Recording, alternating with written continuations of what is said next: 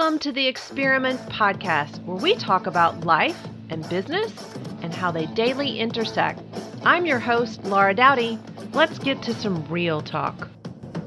Welcome back to Million Dollar Monday. Yes, we've taken a hiatus and we are back.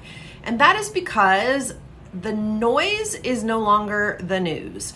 And it's time to get back to facts and actual data. Here's what I'm going to tell you if you need to buy, buy. If you need to sell, sell. There's your market update. It's pretty simple. So, my parents bought their home back when it was at 11% interest. I bought my first home when it was at 6% interest. At the end of the day, if you want and need to buy or sell, you're okay. Stop listening to the hype and do what you need to do because the rates will fluctuate again and you can refi. You can do whatever you need, but get in if you need to get in and get out if you need to get out. So now let's get to the numbers. I am going to be going over Beverly Hills, Malibu, San Francisco, and Newport Beach. Let's go. All right, so we're going to start with the famous 90210 zip code, Beverly Hills. I'm going to be comparing it to 2019. Every number that I give you is going to be current versus 2019. So currently, the average sale price for Beverly Hills is $11 million. That is up 37% from 2019.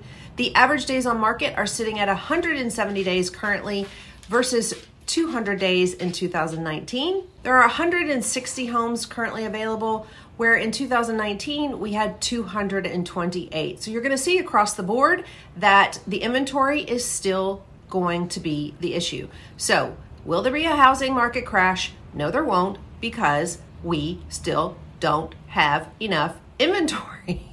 okay? All right. And as far as Beverly Hills goes, they have notched down into a slight buyer's market, which is typically where they've been historically year over year. But over the past two years, of course, they creeped into a strong seller's market. Now we will head to Malibu. For Malibu, the current list price is sitting at 7.9 versus 5.8 in 2019. The average days on market are at 133 versus 225 days. Now, if you are a seller, that is important to you because you need to be aware that if you're going to list a property in Malibu, it will probably be on the market for around four months. There's currently 111 homes available compared to 195. Now, Malibu is a destination location, so the numbers are a little bit skewed compared to other areas. When other areas are hit, Malibu kind of stays steady. So it's always great to kind of throw Malibu in to give you a true picture of what's going on in the market.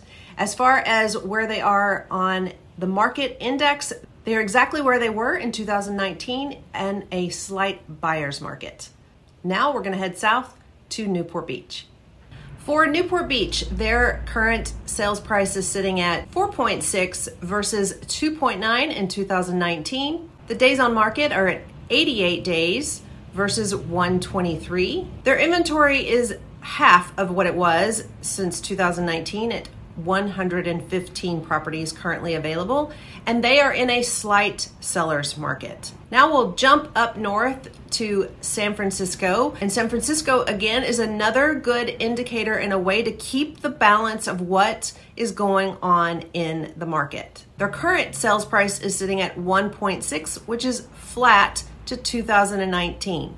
Their days on market are sitting at 63 days versus 77 in 2019. And their inventory is 432 properties versus 293. And they are in a very strong seller's market. Now, where you currently reside, you need to know the ins and outs of a mile from your house, two and a half miles from your house. Those are the things that matter when it's specific to your property. What I do with Million Dollar Monday market updates is I like to give you an overview of what's going on so that you can get a reality check of where you are in comparison to other areas.